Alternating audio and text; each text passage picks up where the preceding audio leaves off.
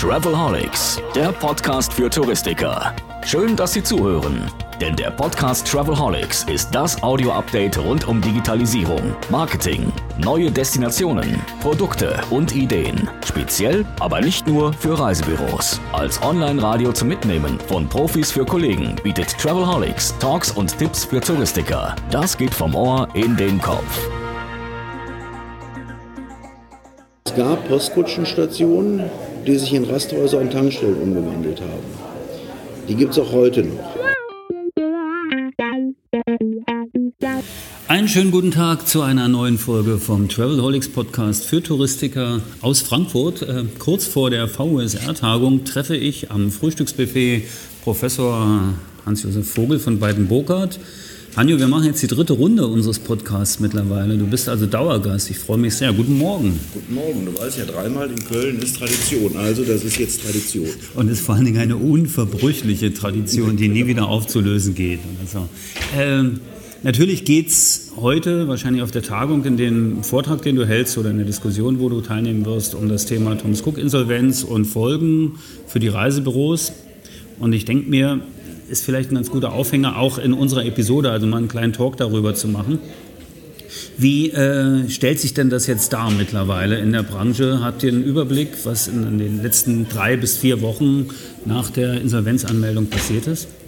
Ähm, gewiss noch keinen vollständigen Überblick. Ähm, was im Moment passiert ist, dass der vorläufige Insolvenzverwalter ähm, sich bemüht, aus meiner Sicht den Laden so hinzubekommen, dass er entweder weiter betrieben oder verkauft werden kann. Das ist seine Aufgabe als vorläufiger Insolvenzverwalter.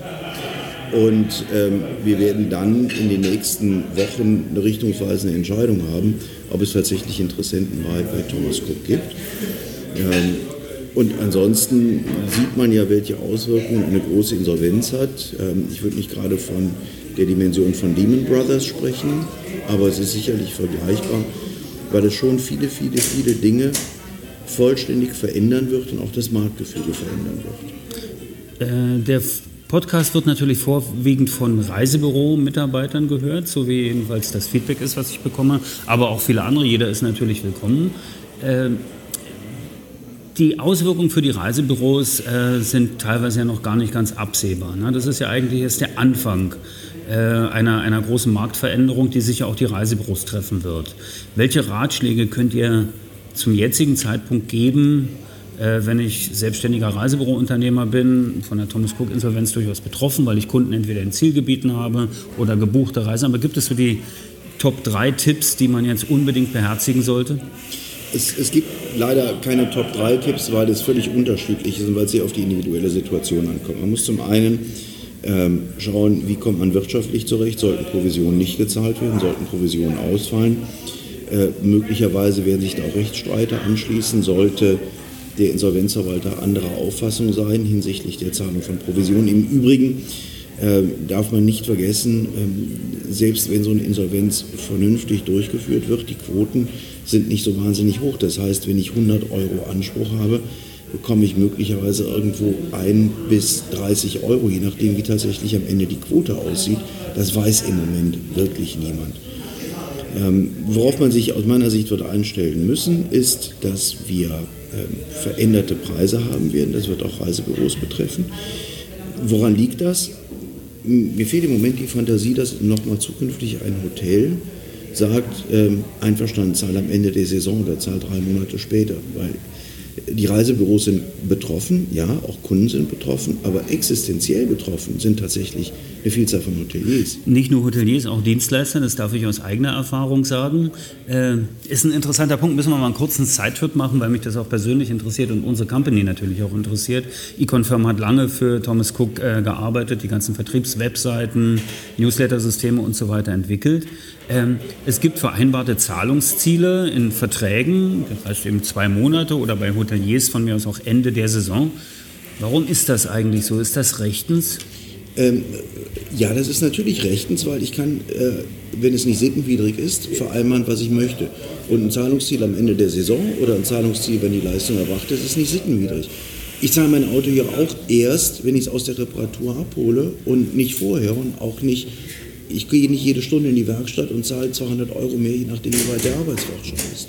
Man könnte aber auch einfach sagen, äh, per Gesetz, äh, zwei Wochen nach Rechnungslegung ist zu zahlen. Grundsätzlich. Äh, alle, alle Rechnungen. Ja, das könnte man, das könnte man machen, aber ähm, es gibt auch eine, eine gesetzliche Regel. Die gesetzliche Regel ist, dass sofort bezahlt werden muss. Aber es gibt, keine, es gibt keine Regel, dass man davon nicht abweichen darf, und mit gutem Grund, weil wir eben nicht in einem dirigistischen System leben, sondern sagen, da sollen auch die Vertragsparteien vereinbaren, wann sie wie zahlen wollen. Und da wird schon im Großen und Ganzen was Vernünftiges dabei rauskommen. Es gibt mal Unterschiede, mal ist der eine stärker, mal ist der andere schwächer. Und das ist eine ganz vernünftige Situation, aber es gibt keinerlei fixe Regel, die sagt, ich darf bestimmte Zahlungszeitpunkte nicht verändern. Nur was mit Sicherheit passieren wird, ist, dass die, die Situation, dass Hotels sich so einfach darauf einlassen, dass sie sehr spät bezahlt werden oder Dienstleister, das wird sich mit Sicherheit verändern. Und da haben wir natürlich das alte Problem. Ein Dienstleister, das gilt nicht nur für Menschen, die Vertriebswebsites brauchen, sondern auch Anwälte, ist einfacher austauschbar als ein Hotel. Ja. Wenn ich jetzt äh das sehe, dass die Hotels vielleicht Vorkasse nehmen wollen und so weiter, würde das, die, würde das tatsächlich auch die Tourismusindustrie als solche, die Produkte, die dort konfektioniert werden, komplett verändern? Ja, eigentlich schon. Also würde es nicht auch die Tür aufmachen für die Direkt, Direktbuchung von Hotels und so weiter? Dass wir sagen, wenn, wenn ich eh gleich das Geld haben will, dann nehme ich die Kunden besser auch gleich direkt. Ähm, ich, das ist durchaus möglich. Also die, die, die andere Frage, die ja damit reinschwingt, ist die Frage, ob dieses Versprechen der Sicherheit bei Pauschalreisen aufgrund der derzeitigen Situation nicht einen, einen Rückschritt erlitten hat. Das würde man analysieren können, wenn man nämlich einfach mal schaut, was haben die Leute gebucht, die mit Thomas Cook nicht in Urlaub fahren konnten. Haben die wieder eine Pauschalreise gebucht oder haben die jetzt gesagt, ich hole mir ein Zimmer bei Booking und nehme irgendwo einen Flug dazu? Äh, was es verändert, sind einfach die Preise, weil wenn ich als Reiseveranstalter das Hotel vollständig vorfinanzieren muss, dann habe ich einen hohen Bedarf an Liquidität, weil dann die Kosten im Zeitpunkt der Buchung anfallen ich bekomme 20% Anzahlung, ich muss aber möglicherweise 80% des Reisepreises vorfinanzieren. Das ist ein Liquiditätsproblem, das dann natürlich ein Reiseveranstalter treffen wird. Also wird er sich entweder von der Bank leihen müssen, wenn er es bekommt, oder er muss die Anzahlung für seine Kunden erhöhen und sagen, ich habe höhere Vorleistung, du musst mehr als 20% anzahlen wenn die Anzahlungen erhöht werden, das würde ja auch bedeuten, dass die Kundengeldabsicherung noch höher ausfallen müsste. Da gibt es ja gerade politische Diskussionen, die sicher auch ein Thema werden heute bei dem VSR-Tag hier in Frankfurt. Ähm, wir haben gestern Abend schon kurz darüber gesprochen. Warum muss das eigentlich so sein, dass Kundengelder abgesichert sind, aber zum Beispiel die Leistung von Dienstleistern oder von Hoteliers nicht? Die, die Absicherung von Kundengeldern bei der Pauschalreise ist ein absoluter Ausnahmefall. Es gibt so etwas Ähnliches in der Makler- und Bauträgerverordnung, wenn man eine Wohnung oder ein Haus kauft. Und es war auf Bestreben der Engländer, das ist in den 70er Jahren entwickelt worden. 80er Jahre kam dann die Pauschalreiserichtlinie, die in Deutschland dann verspätet umgesetzt wurde. Die Alten erinnern sich, da gab es diese tausenden Verfahren mit MP Travel Line, die eben die Bundesrepublik Deutschland verklagt haben weil die Sicherung nicht umgesetzt war. Das ist ein Ausnahmefall. Das wird auch manchmal vergessen, dass der Verbraucher bei Pauschalreisen in einer viel besseren Position ist als bei ganz vielen anderen Geschäften, wo er vorauszahlt und überhaupt keine Sicherheit hat. Ähm, mein Fitnessstudio, was nächste Woche pleite machen könnte, wo ich aber den Jahresbeitrag auf einmal bezahle. Genau. Oder zum Beispiel in Köln gab es ein Autohaus, das pleite gemacht hat. Die haben in erheblichem Maße Kaufpreise eingenommen für Fahrzeuge. Die werden jetzt nicht geliefert, weil der Insolvenzverwalter letztlich verpflichtet ist zu sagen, ich werde dieses Auto nicht liefern, sondern ich muss das Geld in der Kasse behalten. Da sind Menschen, die eben nicht nur von einem Verlust von 2000 Euro betroffen sind, sondern zum Teil 40, 50.000 Euro, die Familien, die sich zusammengespart haben, um ein Auto zu kaufen. Und die stehen komplett im Regen. Und die sind auch nicht abgesichert, weil es dort überhaupt keine gesetzliche Kundengeld äh, Absicherung geben muss. Genau, doch gibt es nicht. Diese, diese Kundengeldabsicherung ist ein Sonderfall in der Pauschalreise und exakt nur da. Wenn man das jetzt so betrachten würde, könnte es ja bedeuten, dass diese viel diskutierte Zahl 110 Millionen im Sicherungsfonds doch reichen könnte. Ähm, Herr, Herr, Professor Staudinger, ähm, bekannter Reiserechner, auch Vorsitzender der Deutschen Gesellschaft für Reiserecht, hat vor, vor zehn Tagen einen ganz interessanten Aussatz veröffentlichen. Er sagt Folgendes. Er sagt, die 110 Millionen betreffen nur gezahlte Kundengelder. Sie betreffen nicht den Rücktransport, sie betreffen nicht die Zahlungen an Hoteliers, wenn der Kunde dort bis zum vereinbarten Rückflugdatum oder bis zu einem Rückflug, der früher stattfindet, bleiben möchte. Er sagt, das müsste man aus der EU-Pauschalreiserichtlinie, könne man das entnehmen. Wenn er recht hat, und das ist natürlich umstritten, das ist unklar, wenn er recht hat, würden die 110 Millionen Euro völlig anders berechnet werden, weil da ging es nur um die Anzahlungen der Kunden, beziehungsweise wenn 28 Tage vor Reise vollständig gezahlt wird, diese Gelder. Vereinnahmte Kundengelder und nicht die ganzen Leistungen, die sich daraus Und nicht das Ganze drumherum. Ähm, wenn er recht hat, werden die 110 Millionen wahrscheinlich eher ausreichen. Allerdings muss man auch berücksichtigen, wenn er recht hat, wird es noch schwieriger für eine Versicherung, weil die 110 Millionen waren ja der Charme an die Versicherung zu sagen, ich kann mein Risiko bepreisen. Wenn ich aber 110 Millionen Euro habe plus unbekannte Rückführungskosten, dann ist es natürlich eine völlig andere Situation für eine Versicherung, die möglicherweise ganz anders rechnen muss. Das würde bedeuten, die äh, Reisepreisabsicherung würde noch teurer werden oder es würde keinen Versicherer mehr geben, weil das ist ja eigentlich freiwillig. Also es ist ja einfach ein unternehmerisches oder ein Unternehmensprodukt, äh, Kundengeldabsicherung. Niemand in Deutschland ist verpflichtet, das zu machen. Was passiert eigentlich, wenn es keine Versicherung mehr gibt, äh, die sagt, ich, ich, sichere Kundengelder ab? Wenn es keine Versicherung gibt, dann äh, gibt es keine Pauschalreisen mehr, es sei denn, man ändert das Gesetz. Okay, und ja, das weil, geht ja nicht von heute auf morgen. Ja, das würde dann unter Umständen schon schnell gehen. Warum? Also die EU-Pauschalreiserichtlinie sagt, es muss ein wirksames System der Kundengeldabsicherung geben. So. In Deutschland, wir haben die Möglichkeit, eine Versicherung oder eine Bankbürgschaft zu stellen. So eine Bankbürgschaft ist natürlich völlig illusorisch, dass irgendein Veranstalter in der Lage ist, bei einer Bank so viel Geld hinzulegen, dass die gesamten Kundengeldanzahlungen abgesichert sind. Das ist illusorisch. Also gibt es nur noch Versicherung. Da gibt es immer weniger. Und wenn die Versicherungen sich aus dem Markt zurückziehen, können wir das Gesetz in Deutschland nicht umsetzen. Die Versicherung ist aber nicht durch die EU vorgeschrieben. Wir können also zum Beispiel wie in England oder wie in anderen Ländern eine Fondslösung machen. Das heißt, zunächst einmal wird über Jahre hinweg in einen Fonds eingezahlt, in dem die einzelne Reise erhöht wird. Dann gibt es eine Abgabe von 5 oder 10 Euro. Es muss in der Zwischenzeit, bis so ein Fonds angespart ist, muss es natürlich irgendeine Zwischenlösung geben und wäre dann auf einem Fondssystem, das möglicherweise große Vorteile hat. Weil natürlich ist es für eine Versicherung äh, nicht schön, weil auch die Versicherung sich ihrerseits rückabdeckt bei einer Rückversicherung und auch die Rückversicherung wird die Prämien erhöhen. Okay, den Fonds, den äh, zahlen dann, in, in, in, den zahlen alle Marktteilnehmer ein und der wird genau. zentral verwaltet und genau. das ist das englische Modell. Genau. Wie ist es eigentlich in anderen europäischen Ländern? Ähm, Holland hat auch so eine, so eine ähnliche Lösung über einen Verein. In der Schweiz gibt es einen Reisepreissicherungsfonds, in den eingezahlt wird. Also die meisten Länder haben diese, diese Fondslösung, weil die Versicherungslösungen einfach teuer sind, weil es nicht so viele Versicherungen gibt, die dieses Risiko tatsächlich gerne nehmen wollen. Und ähm, was man ja auch bedenken muss, ist ähm, aus, aus vielleicht etwas seltsamen ordnungspolitischen Überlegungen, je höher ich die Eintrittsschwelle mache, um eine Absicherung zu bekommen, desto schwieriger wird es ja für neuen Reiseveranstalter, sich zu etablieren.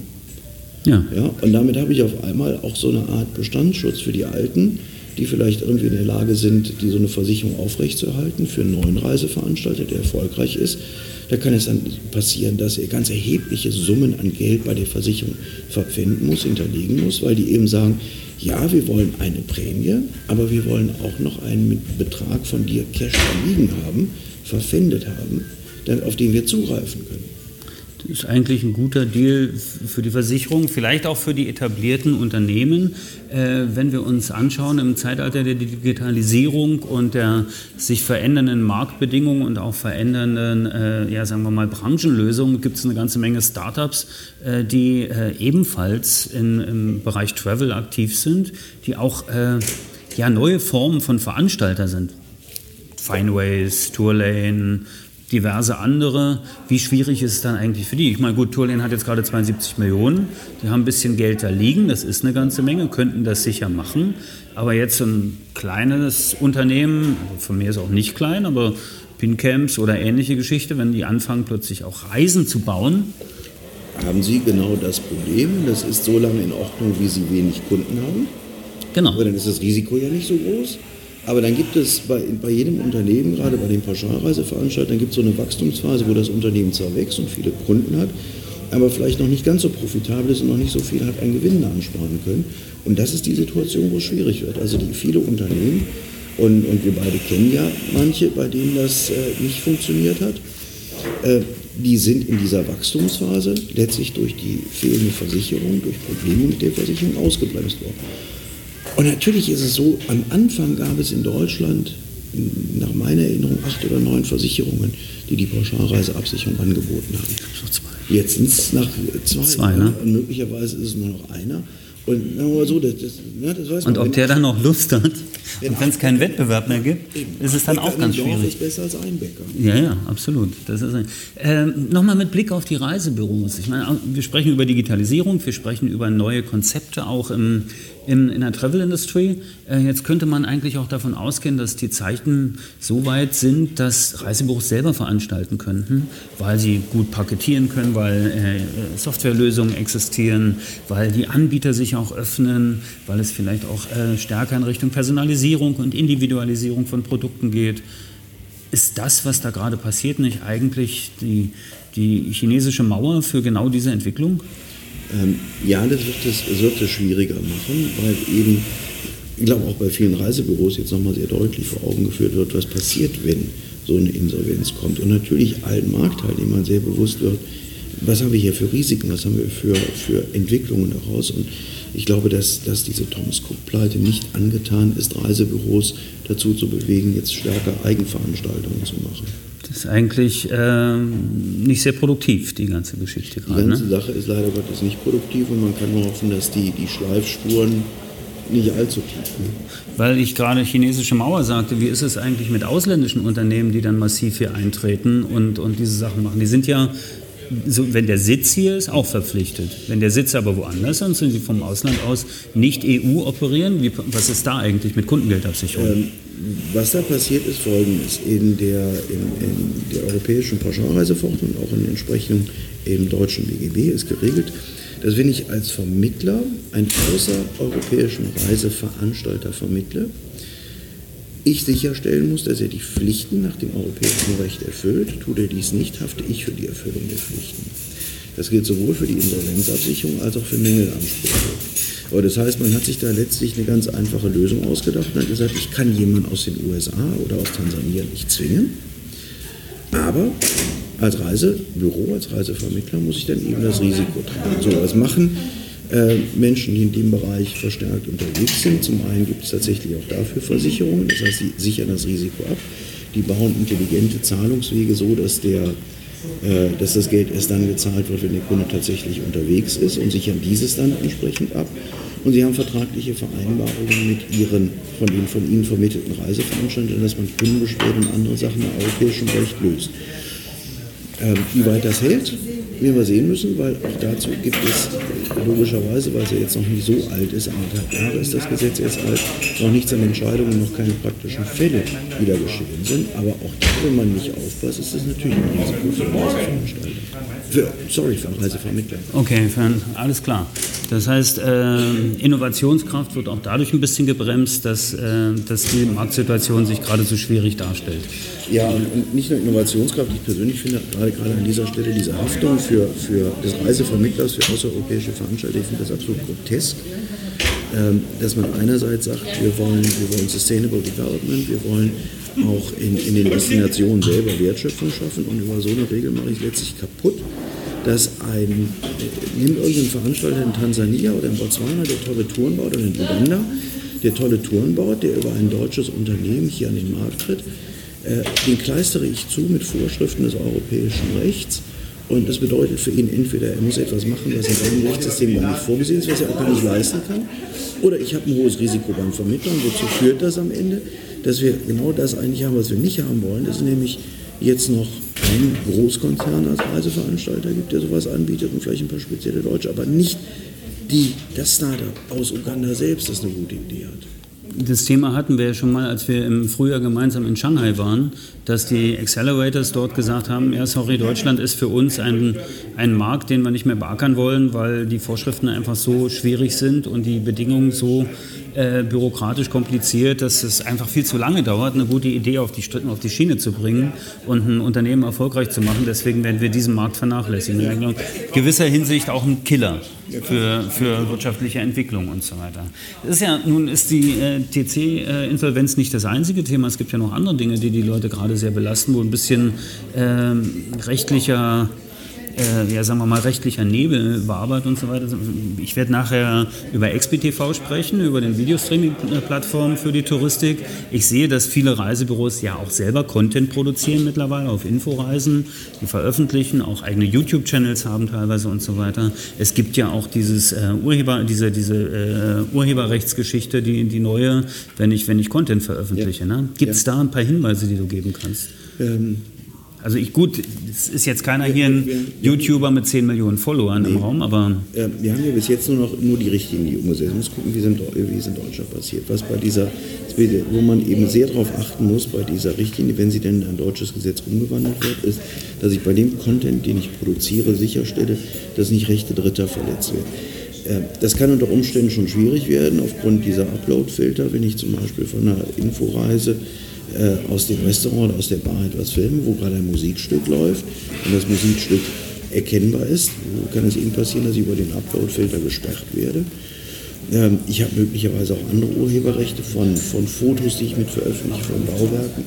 Ähm, das wird es wahrscheinlich alles etwas schwieriger machen, aber man muss erstmal abwarten, wie tatsächlich die, ähm, die Umsetzung ist. Ein anderes Thema, was mir am Herzen liegt, nochmal darauf hinzuweisen, ist, dass Anfang der Woche die Bundesdatenschützer, die Konferenz der Datenschützer, eine Leitlinie beschlossen hat für die Verhängung von Bußgeldern. Ähm, bis jetzt waren wir in Deutschland immer am ganz unteren Ende der Bußgelder in Europa, sowohl hinsichtlich der Höhe als auch hinsichtlich der Häufigkeit.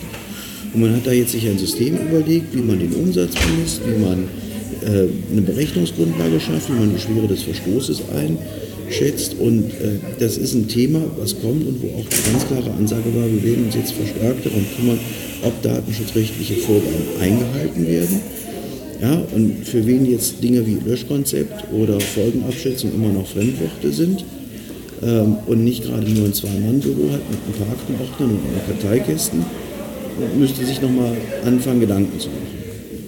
Habt ihr da einen Überblick, wie, wie da der Stand ist? In, also einfach jetzt nur Reiseindustrie. Ist da wirklich viel Hausaufgabe noch zu machen? Da ist zum Teil noch sehr viel Hausaufgabe zu machen, was einfach daran liegt, dass es Legacy-Systeme gibt, die zum Beispiel bestimmte Dinge nicht können. Ähm, wenn man sich anschaut, ob touristische Systeme zum Beispiel wirklich hart einen Reisenden löschen können oder ob sie ihn nur nicht auffindbar machen, ähm, ja, da gibt es schon einige, die können nicht wirklich löschen. Das ist nicht datenschutzkonform, weil Datenschutz eben sagt, ich habe einen Anspruch darauf, dass meine Daten gelöscht werden.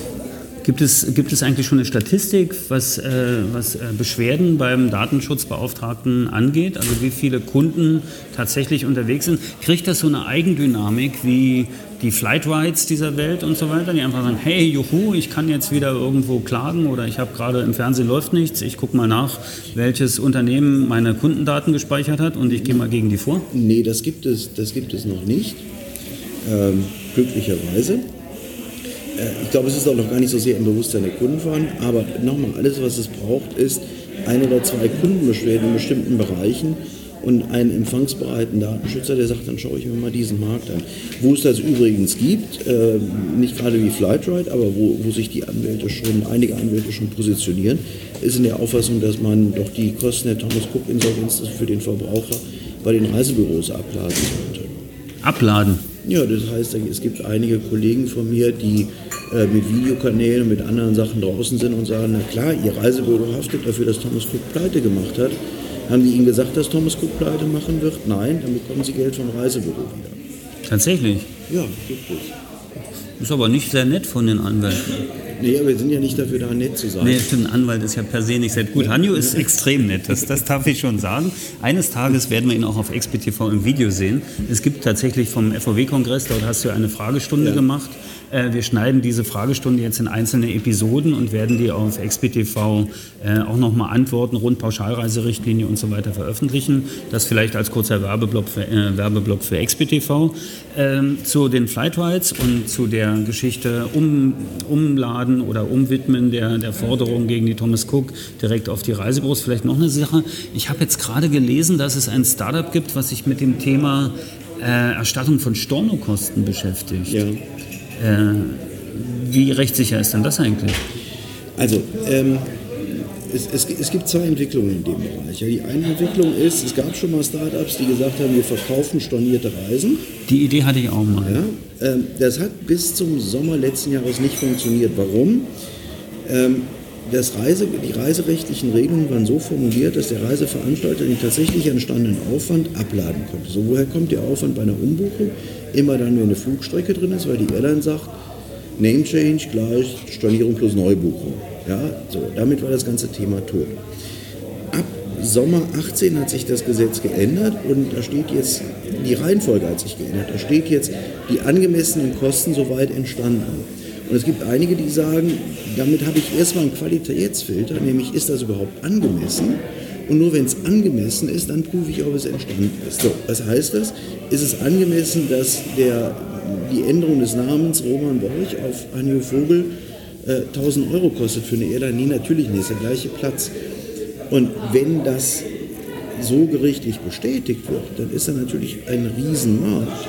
Weil das bedeutet ganz einfach, dass ich eine stornierte Reise natürlich billig verkaufen kann und jemand anderes die an meiner Stadt zu einem verbilligten Preis übernimmt. Und dann würde das ganze Geschäft auch funktionieren, weil es hat bis jetzt nicht funktioniert, weil die Airlines es kaputt gemacht haben mit der Preispolitik. Ja, das wäre für einen Veranstalter sicher ein riesiges Thema, die wahrscheinlich auch ganz gut von Stornogebühren leben. Also ich habe mal gelesen, dass bei einem großen Reiseveranstalter ein gewisser Prozentsatz einfach Stornogebühren schon mal kalkuliert ist im Ertrag, weil das einfach so mit drin ist. Das ist natürlich spannend. Aber wovon ich ausgegangen bin, ist ja das Thema neues Businessmodell. Ich, ich, lebe einfach nur davon, dass ich 40 Prozent der erstattbaren Stornogebühren behalte und dem Kunden so sein Geld zurückverspreche. Das, das also eigentlich. Ja, das kann ich auch machen, weil natürlich viele Stornogebühren ähm, tatsächlich zu hoch berechnet sind. Das ist, ist ja auch etwas Übliches, wo man sagt, ich gehe jetzt mal mit dem Prozentbetrag rein.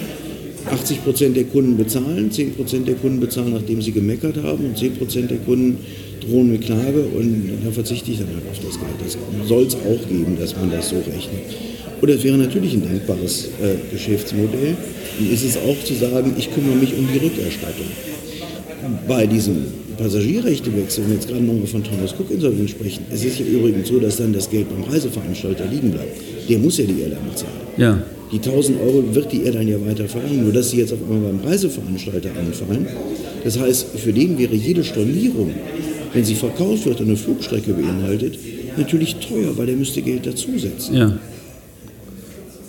ich sehe, äh, der Markt verändert sich wirklich und jetzt will ich nochmal den Bogen zurückschlagen und vielleicht müssen wir auch den Kreis jetzt schließen, weil die Veranstaltung gleich losgeht. Übrigens, äh, ja, wir sitzen hier auf dem Flur vor dem Veranstaltungsraum, es gehen immer Leute vorbei, es klappert, es ist wieder nicht ganz leise, aber wir haben uns bewusst dafür entschieden, in einer lebendigen Atmosphäre miteinander zu reden und nicht in der Echokammer, wo wir uns nur selbst hören, das ist ganz wichtig. Äh, vielleicht als letzte Frage, wenn sich diese ganzen neuen Optionen ergeben, Service für Stornogebührenerstattung, äh, Fluggastrechte durchsetzen und so weiter. Warum geht das alles an Reisebüros vorbei? Warum machen, also es wären ja eigentlich Services, die auch ein Reiseconcierge durchaus leisten könnte. Warum macht das keiner? Also soll ich das nachher die Reisebüros fragen?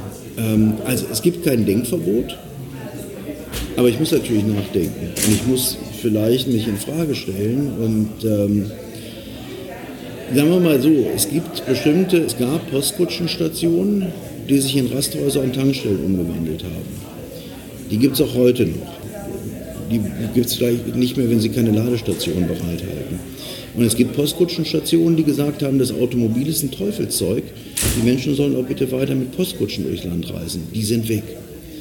Ja, und ich kann entweder Veränderungen annehmen und sie mitgestalten oder ich kann dagegen wettern. Aber dann bin ich halt irgendwann Geschichte. Hanjo, ein besseres Schlusswort hätte es eigentlich gar nicht geben können. 28 Minuten und 28 Sekunden Travelholics, der Podcast für Touristiker mit Professor Hanjo Vogel von Beitenburger. Danke und ich freue mich schon aufs nächste Mal. Bis zum nächsten Mal. Ciao, Roman. Ciao, danke. Bis zum Schluss gehört? Großartig. Danke und bis zur nächsten Episode von Travelholics, dem Podcast für Touristiker.